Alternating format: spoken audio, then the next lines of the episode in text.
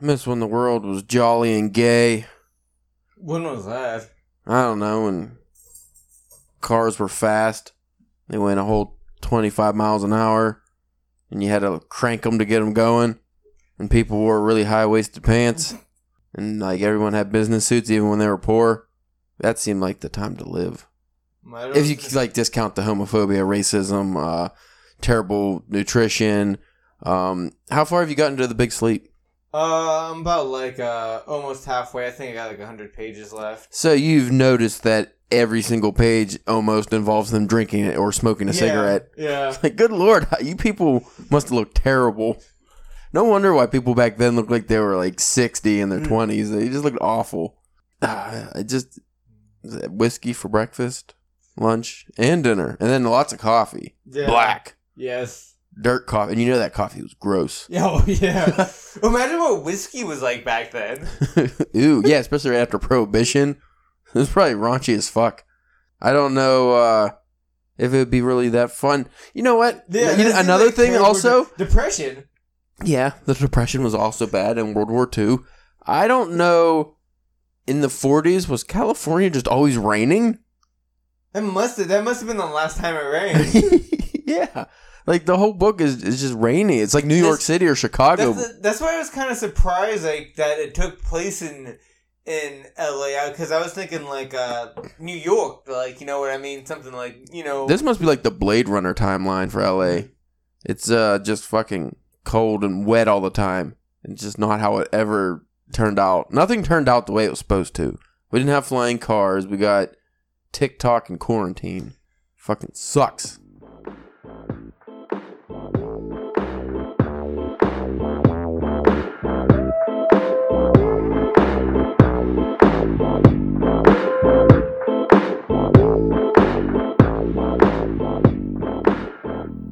Hello, you are listening to the Drunken Pen Writing Podcast. I'm your host, Caleb James. With me today, Spencer, the Michigan Master of Manslaughter Church. Ooh, yeah, I like that one. That was way better than the one I had before. I, like I said, I forgot it, but it was a gross one. It was. You know, th- It involved Michigan, but it was gross. the best ones are the ones that can either double as a wrestling name or a serial killer. Ooh, ooh, yeah, yeah. Those are all good. Those always seem to be the best.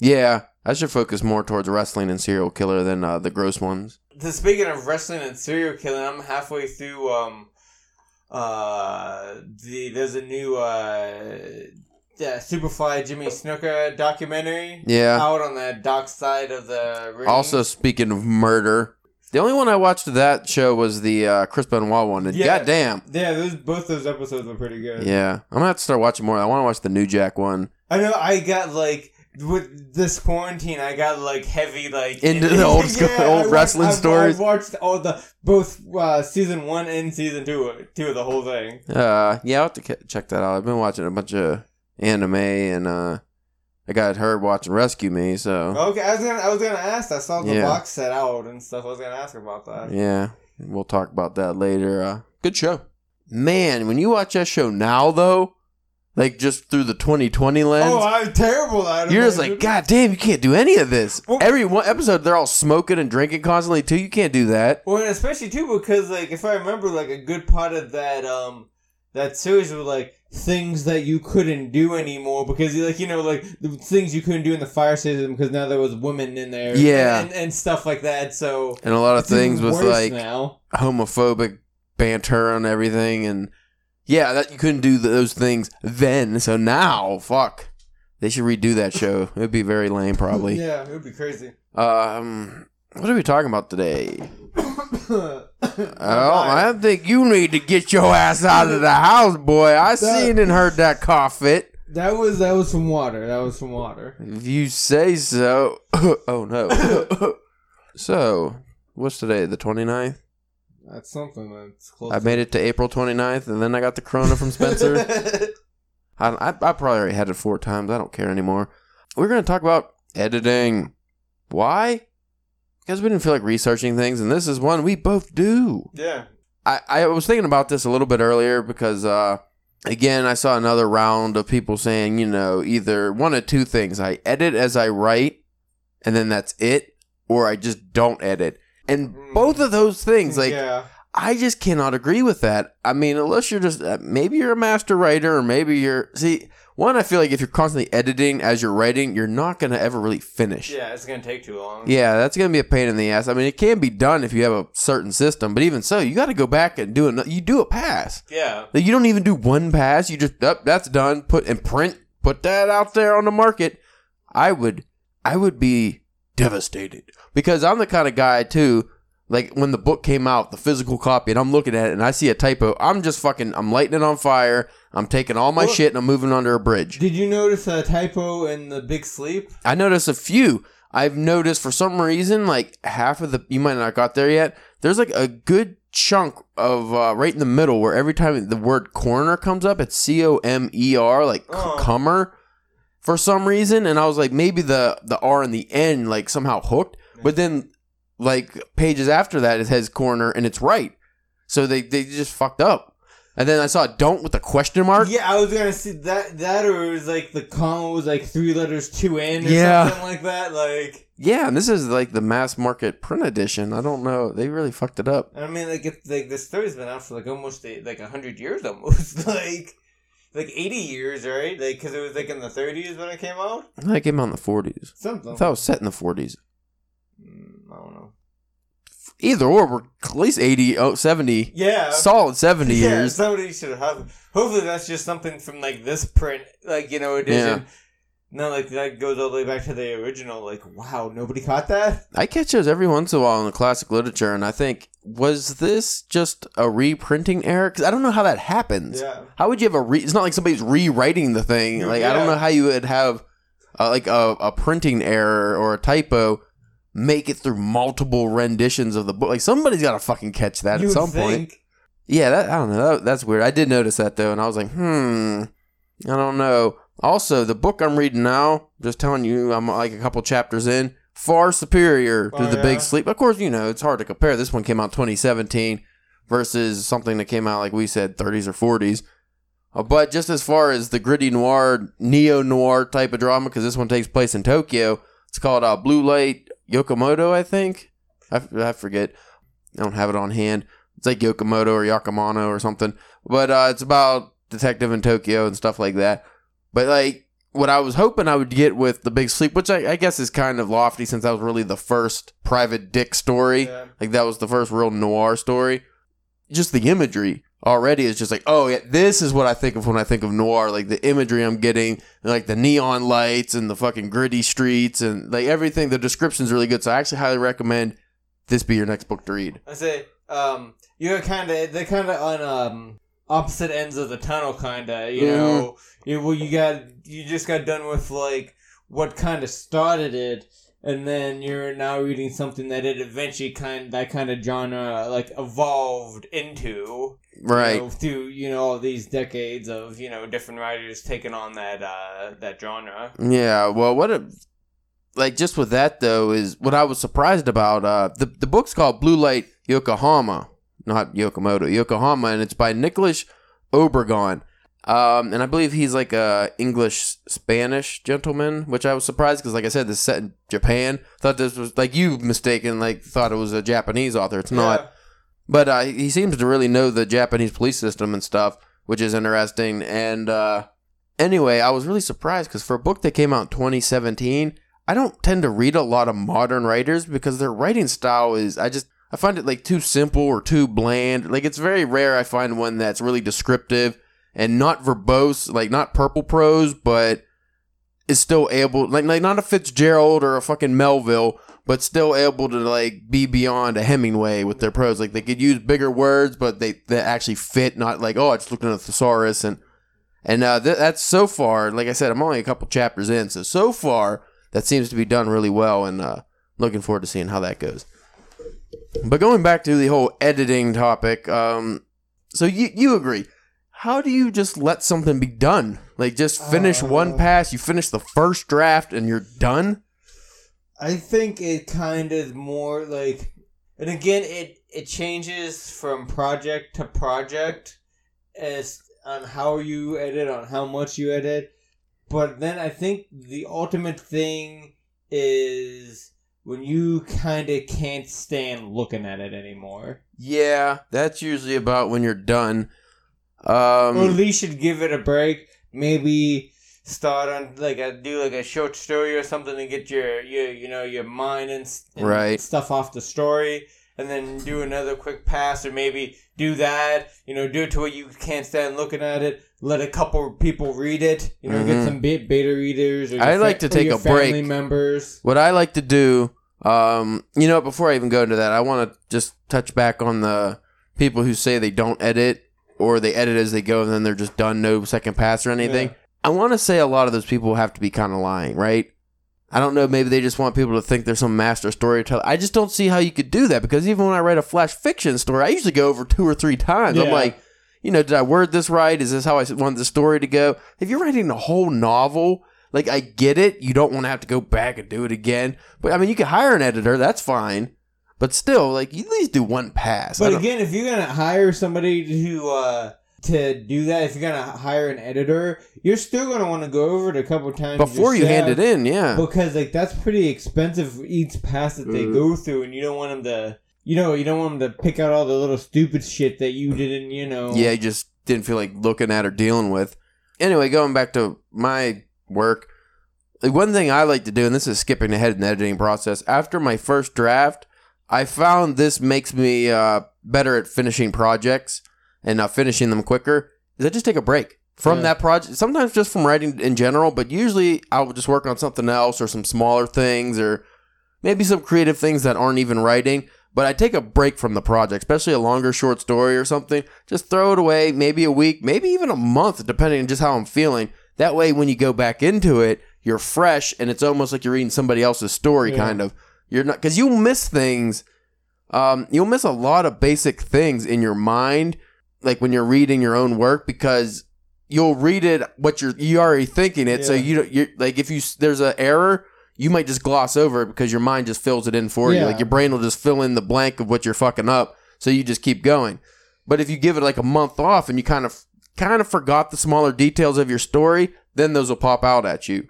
And uh, I've talked about this on here before. Uh, recording you reading your story, Yeah. especially one that's dialogue heavy, and then playing back, you'll tell for one if you're out of breath while you're reading the dialogue, you need some more breaks. Or just or just reading it aloud, even not recording it, just reading it aloud. You'll find get- things that don't fit sentences that might be kind of wonky that you they don't look wonky as you're looking at them but then when you read them they're wonky um yeah that's just a really good method of figuring out certain things that might not work or and some mistakes because sometimes spelling errors don't really pop out to you until uh, spelling or grammar errors don't really pop out uh, to you until you say it out loud yeah. reversing back to the beginning of the editing process what's the first thing you do as soon as you're done with your first draft Um, the first thing I do is uh, I go through and uh, fix most of like just like kind of like the the red squiggle marks and just like that kind of like the cause like I said before, like a lot of times, uh, like when I'm in like a good writing flow, I won't put like the apostrophe like uh, at the end of can't or don't Yeah. or didn't. You know, I just I don't. bu- You know what I mean? I'm just trying to get through. So like all these small things like that out, or maybe different commas, or you know that kind of stuff, or uh, things that, that I know that I spelled wrong, but I'm just you know not worried about that right now. you're not stopping to fix it just Yeah, going Just uh, get all that stuff kind of polished and cleaned up. So then, whenever I go to do a um a real um edit and draft through, that stuff's not getting in my way. It can be more you just- focus on the story and what needs the- to be yeah, really more on just the story or like the big like glaring like do i really need this uh, paragraph in here should i talk about something else like Mhm. that that kind of stuff well we briefly talked off air how you said you generally add more in editing Yeah. than you do take away and i find i'm kind of similar in that regard i have gotten a lot better now at especially f- like w- like sentences that i thought oh yeah that's that's a fucking master sentence right there that needs to be in there and then when i read it i go that is a great sentence. It's fucking beautiful. But it it's doesn't need to it's wonderful. Has nothing to do with what what I'm saying. Doesn't fit. I need to just cut it. And now I used to not cut that shit. And then you have these long, stupid, like dumb shits in your story that don't need to be there. Uh, Stephen King says you got to kill your darlings. Yeah. You might love your writing too much, and that could be detrimental. That's why you got to cut that shit. But see, that's what the good thing about now, like nowadays with writing and technology, you can literally because you can literally just copy paste that line into another just that document of which is like awesome things Yeah. that can go into a story folder and just have it there that you can you know reuse later. I love doing that with descriptions I'll come up with. Like I just finished that adventure story and I was going over some things and I was like, that is a great description, but that doesn't fit in this genre. You know, something that might fit better for like a story that involves guns or something Yeah. or something that involves, you know, fast cars. Like you're talking about something being polished or shiny, like just small things like that. And it's like, well, I don't want to forget that. So you put that in the document and uh, you uh, go back to that well whenever you need to get some water for your story Yeah. to help it grow. Um, but yeah, I generally Yeah, I it- do cut more than I ever have before, but I still find I always end up adding like another thousand words to my story. Just because like I feel like in I mean in um I was gonna ask you you you know you thought because you uh, everything for the website you always uh uh give it at least once over before we uh post it and you know make sure I don't make us look too much like idiots that uh you know what, what you thought about like my editing and stuff like that but like I because like I find my writing style um very uh minimalistic especially to begin with like it's you know uh, I don't a lot of times go into uh, crazy super uh, long sentences describing something or like you know I'm very kind of moving forward moving forward which you know can be good for some things but for a lot of things not and so you know I have to go through and like add you know a couple sentences onto a paragraph or a whole new Flesh it out a little more, know, yeah. and just kind of you know breathe more uh, like life into it and and that kind of stuff Um, when I edit your work, not so much now compared to when we first started this, but I find the main thing I have to do is uh, kind of punch up certain paragraphs or usually just sentences, ev- whether it's just like a small filler word or uh, maybe just tack on something to the end to kind of either hit a point home. Because, like you said, you kind of are straight to the point and have shorter, set, punchier sentences but sometimes you need just a little addition to the end Yeah. to like flesh it. It's not necessary, but I find it just makes it more of an enjoyable Yeah, oh, read. Um, and again, those are kind of things that sometimes it's just hard to see in your own work. Like uh, a lot of times, I find uh, like I'll send my stuff out to somebody that like I might get things uh, either you know shorten this or uh, something that I feel like makes sense to me doesn't actually really make sense to the reader, and that needs like cleared up. You're good at finding those in my stories. You always say, hey, you know that kind of like that's cool, but I'm not exactly sure what's happening yeah. or things like that. Well, and it's always uh it's always easier to edit somebody else's Yeah. work than your own work. Because I mean, like, how many times have we either like watched or read something and was like, oh, that was kind of cool, but they should have done that. Like, you know, Mhm. what what kind of editing their work or you know what we thought they should have done. And it's easier to do that with somebody else's work than doing it with your own. well, it's a lot easier when it's not so personal to you. Yeah, When it's not. when you uh, didn't put the work in. Yeah. And honestly, it takes a while for a writer to get comfortable with somebody either critiquing or editing their work. Be- Like, again, because it's so personal to you that it's hard at first not to get offended when somebody says, hey, man, that's kind of dog shit. Like, Yeah. I mean, not in those words unless you're really close with somebody, but still, you're like, hey, that's not.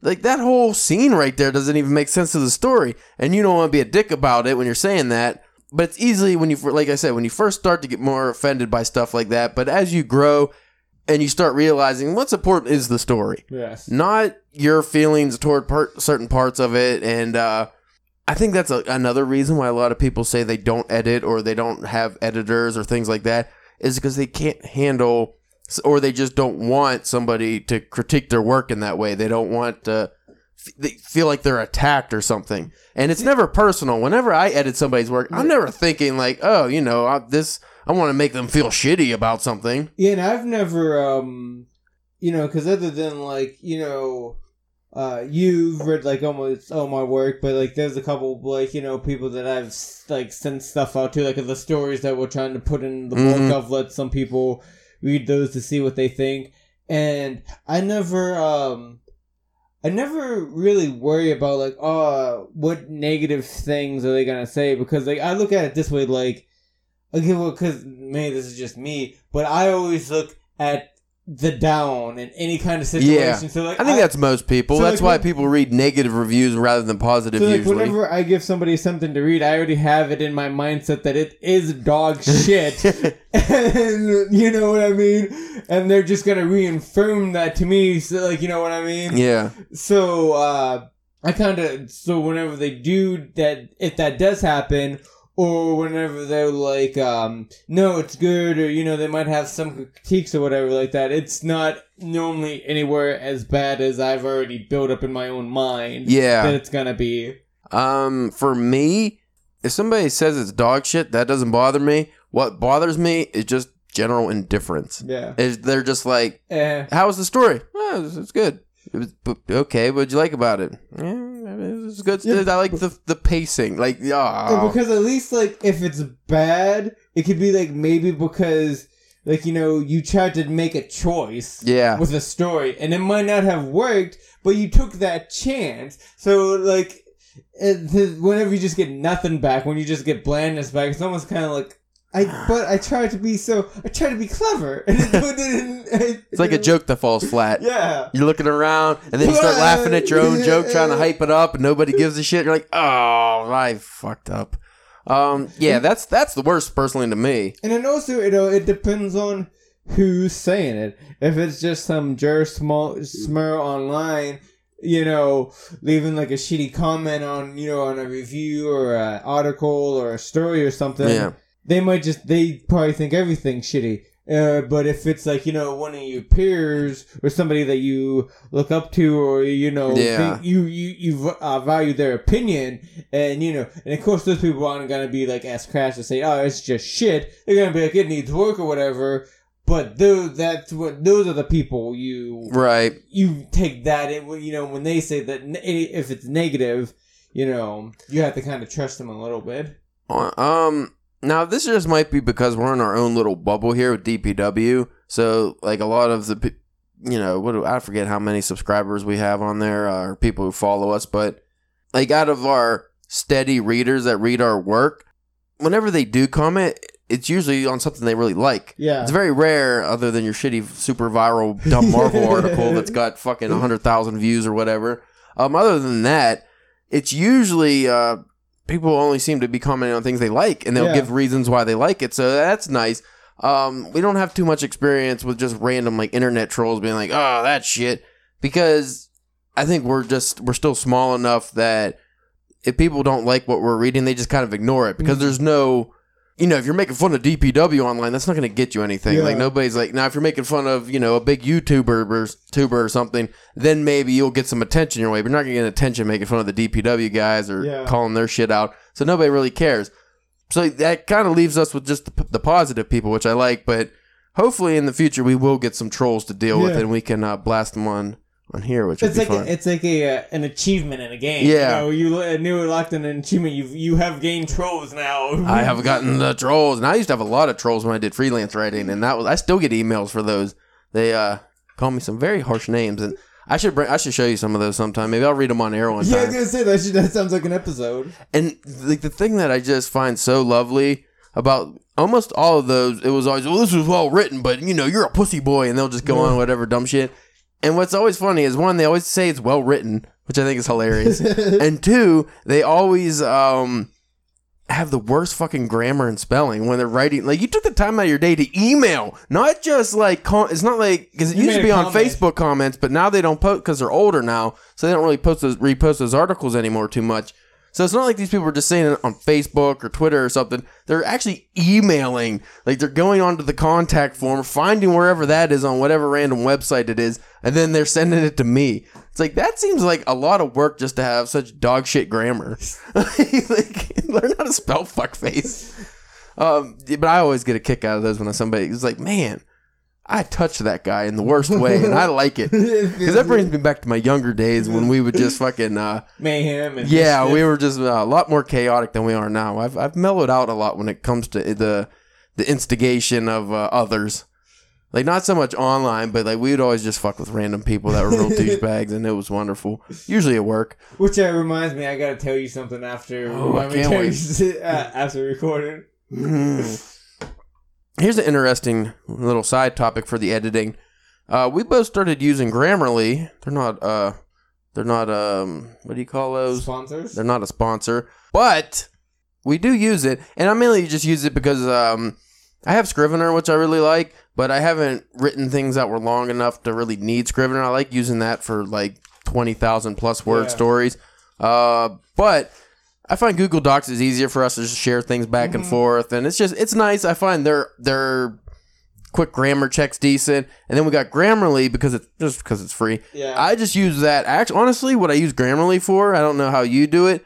I use it for some comma checks, and um, what I really like is when you click on a word, it gives you thesaurus, like gives you other words. Yeah. I don't have to look them up. That's, I mean, and Google has that, but you have to like do an extra step, and you have to like find the definition. I don't want to do all that.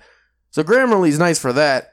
And I heard a lot of people bitch because it's. I think they rely too much on it they they say it changes the way they write and it uh, changes their stories. And I can see how that is because if you Yeah. do follow it to a T, you're gonna have a very uh, you're gonna have a very ba- not basic style writing, but a very like the every all your work's gonna be the same. Yeah, because I noticed there'll be a couple of times they will want me to change like uh like uh, one of the stories I had it made me want to like I had it one like that way, but it wanted it the way or like you know Yeah. it's some like It always changes little things like Where- that. it wa- but it doesn't automatically change it. It just suggests you to change it. So Yeah. you don't have to change it. You know? Well, that's like the story I just sent you. I sent you the PDF because that you know way you don't get distracted by that.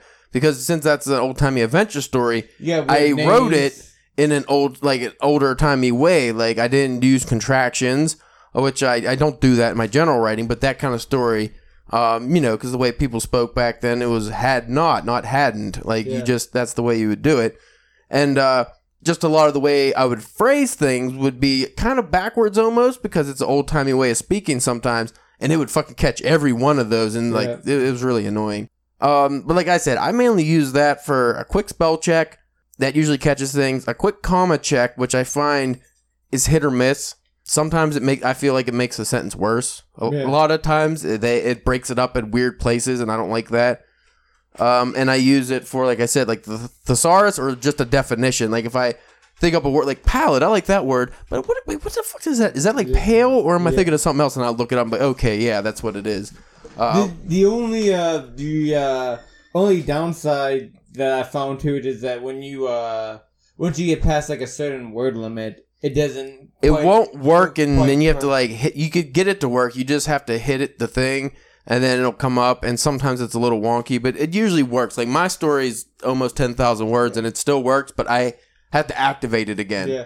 But again, with that's also we're just doing like the free version. There was like a uh, Yeah. like a paid version of it too. I'm sure you probably get a little bit more. well I know. forget the name of it but there's another app that you have to pay for and uh, it works on Scrivener which would be really nice because then I could just switch over to Scrivener full time for my stuff and it uh it's does all the things Grammarly does, but better, and it does what the Hemingway editor does, which you've never used, but that tells you if you're uh, writing like you know passive tense too much, and uh, or if your word your sentence structure is too complicated. Like it does like a lot of that stuff. It doesn't it doesn't do spell check or I don't even I think uh, yeah that's like grammar check kind of, but um that's episode for another day. But that like that's a cool thing. But if I could get that all in one program uh, and use Scrivener, I think that's what the way to go.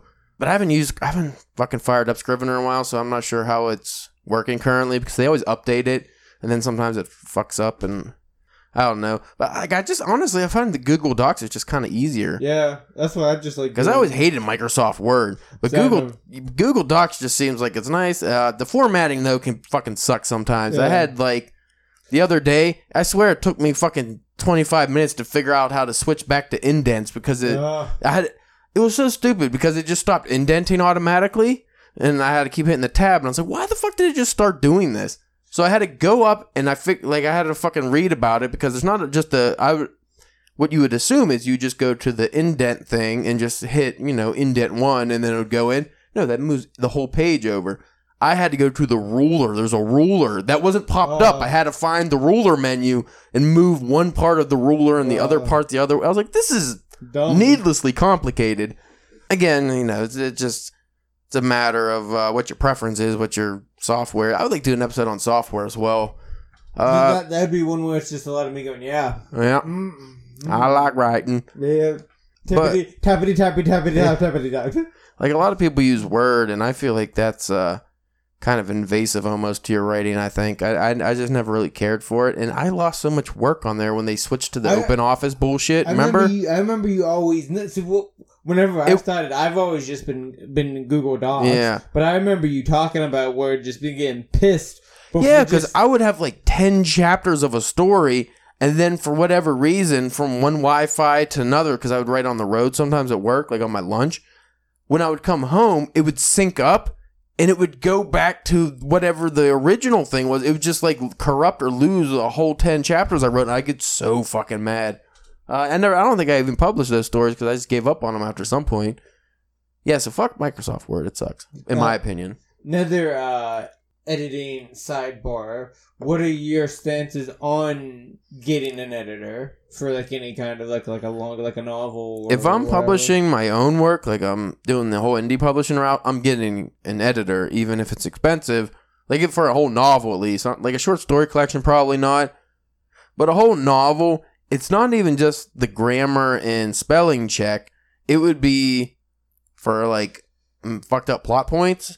Um, Well, but then because see that's the, you have to be careful because you have that's when you have to really do the research and see what kind of editor you're getting because some editors you, they you get to pay extra for that. yeah and like you know because some edi- some editors are just like a uh like a grammar Yeah. and a spell check thing That's usually the first And- thing you that like the first tier. yeah it'd be like three to five hundred bucks that they'll do like one maybe if you're lucky get two passes of grammar and typos and shit but usually it's around i think a grand to 1500 to get an editor to do like a full real edit. Yeah.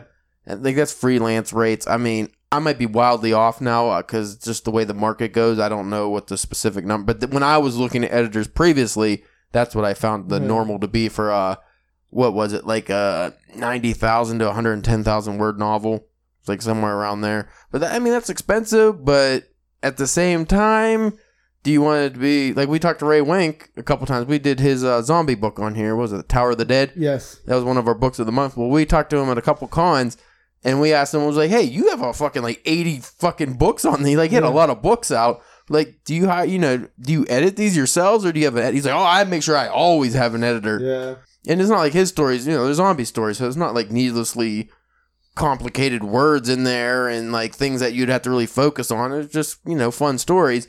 And even he is getting a professional editor to do all his books. That's what I'm saying. Like, I don't understand these people who just refuse. Like, I can get not wanting to do fucking, you know, multiple passes on a 90,000 word fucking novel. But at the same time, you can hire somebody. That's what I would do. yeah If, if I'm want, if I want to put out the best work I can, I would hate to have a book that's solid, but then people give it negative reviews because of stupid shit like spelling and grammar. Or, uh, you know, those continuity errors. Like, oh, his eyes are blue at the beginning and then they're brown later on. Those are little things. Again, nope. also the editing process, beta readers. yeah If you can get some beta readers, they'll uh, catch that. I've had some hit or miss moments with beta readers. I've had some that up like fucking way too much goddamn like fucking essays written about the story. And I'm like, okay, that's I'm not even gonna touch that. yeah And then I've had other ones where they just give me like a little too basic. Uh, that's just oh, I really liked it, but uh, you know, yeah, it was good. Like okay, that that wasn't helpful at all. But thank you for reading it. And also, in my personal opinion, if you're gonna get beta readers, I don't think they should be your friends. I, Like if you're, I mean, you you want your friends to be able to read your work, but if you want somebody that's gonna be completely unbiased yeah and going into it, spe- especially if they don't know your writing style at all, I think that would be best. Now that that could hurt you in the fact that you might get somebody who doesn't even read the genre you're writing or doesn't like that kind of fiction. That that's just a, a risk you'll have to take, I guess. But I think it's a a better idea to get beta readers, even if they're just online people that you're like friends with online. But you're not like you don't hang out with them, you don't know them in real life. and again it, it all depends on on the person too like um like uh, like with you, like I wouldn't like.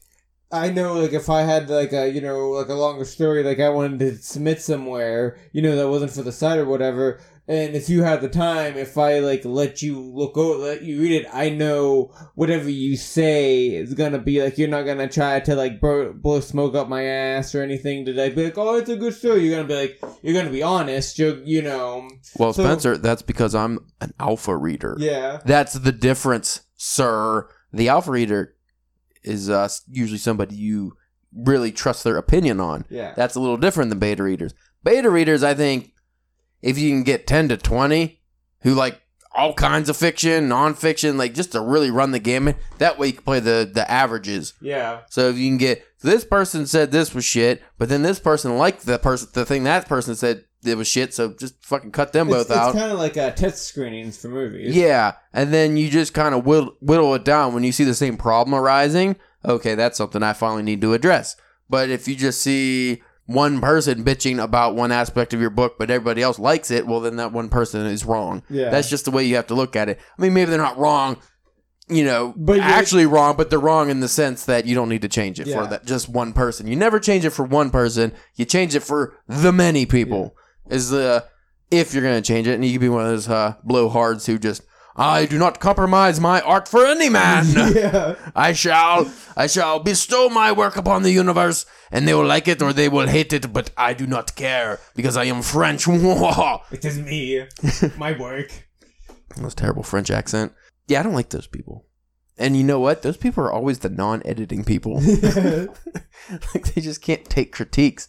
Well, maybe you could take some fucking critiques if you learned how to have people edit your work. Like you know, at least beta read your work. And again, it, like to bring it back to like just the normal everyday part of my life, I'm used to just how people tell me how I do thing things wrong Yeah. all the time. So why shouldn't it be any different in my writing? You know, so uh, tell me what's wrong. I might fix it. I might not. Yeah. Yeah, it's hard to say. I mean, well, here's a here's a good one. Have you ever had somebody suggest a change in your book that you didn't like or you just felt wouldn't have been right and then you have to kind of fight with, well, and this would probably be really hard if you had multiple people do it. Probably goes back to the kill your darlings thing. Do you make that change or do you stick with your original vision?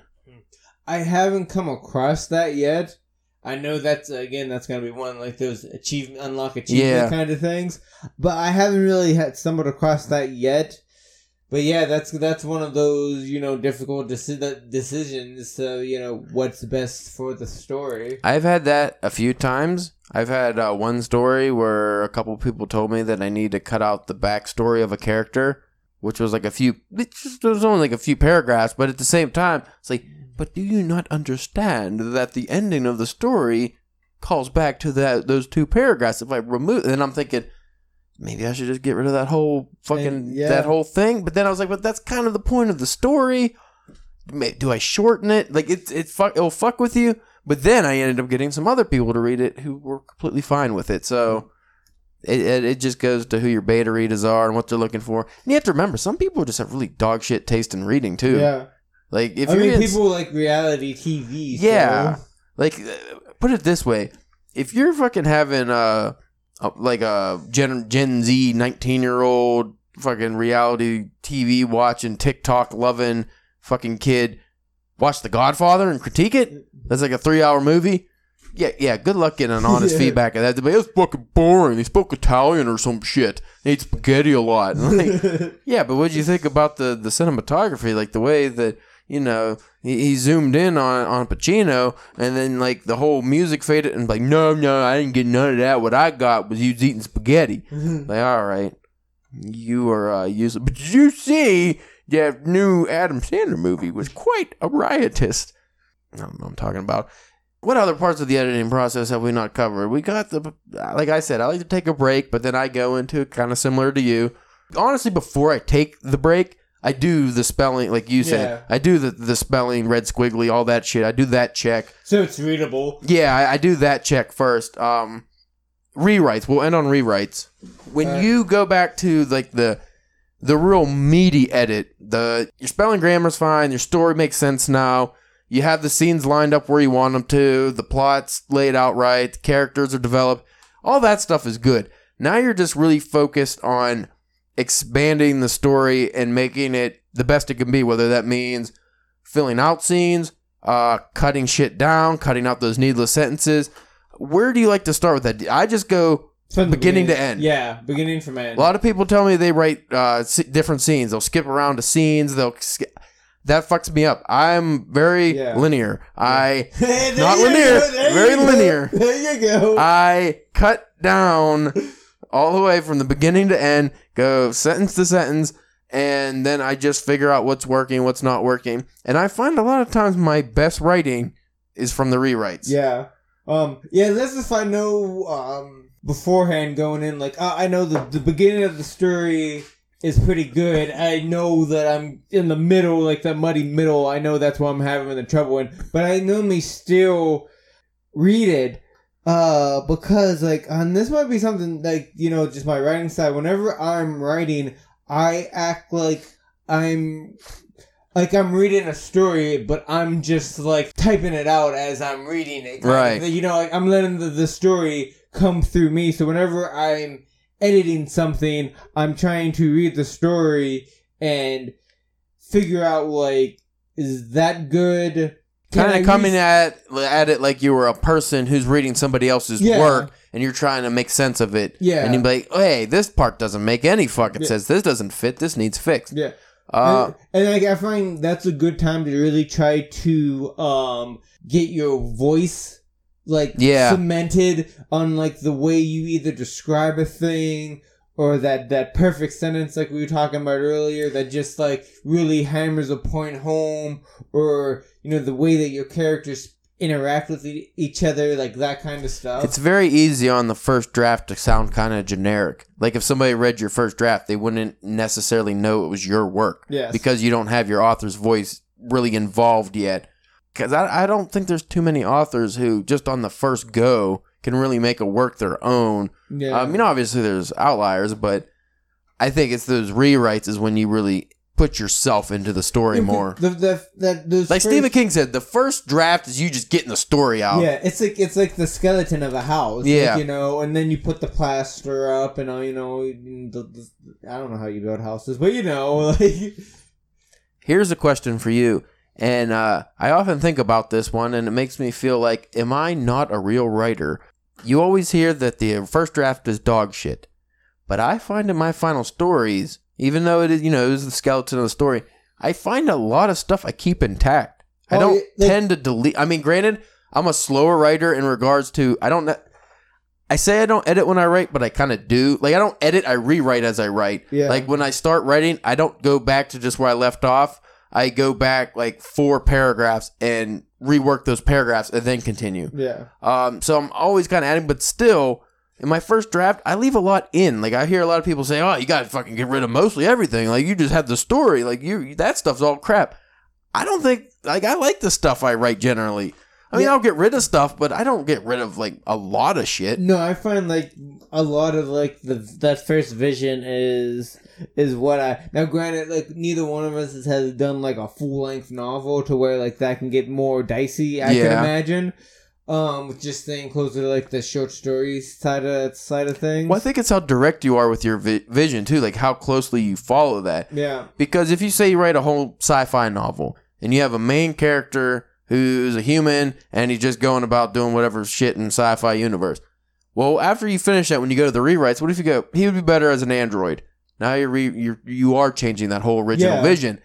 Me, I usually have the whole vision planned out ahead. Now I've had a couple stories where I did have to make those big changes, but for the most part, my villain's the villain, my hero's the hero. Like I know everything already, and maybe that goes out to uh, people who you know kind of plot things out and do an outline first. But I'm usually really good at sticking with my original vision. But I feel like a lot of people they get a change. Maybe that's just their creative creativity going into overdrive.